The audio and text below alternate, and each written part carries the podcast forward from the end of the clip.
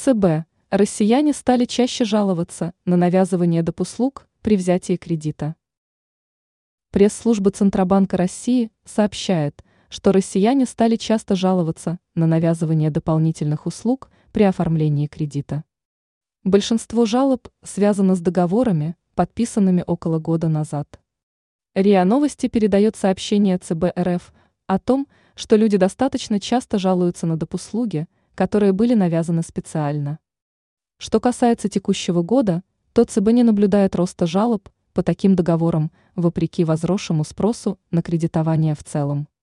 Центробанк добавил, что самая распространенная услуга в процессе подписания договора на предоставление кредита – это приобретение страховки или подписка на онлайн-кинотеатр.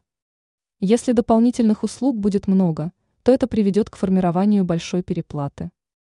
В Центробанке замечают, что выбор такой услуги должен быть осознанным. Договор не должен быть подписан с помощью уловки или манипуляции, размещенной на сайте.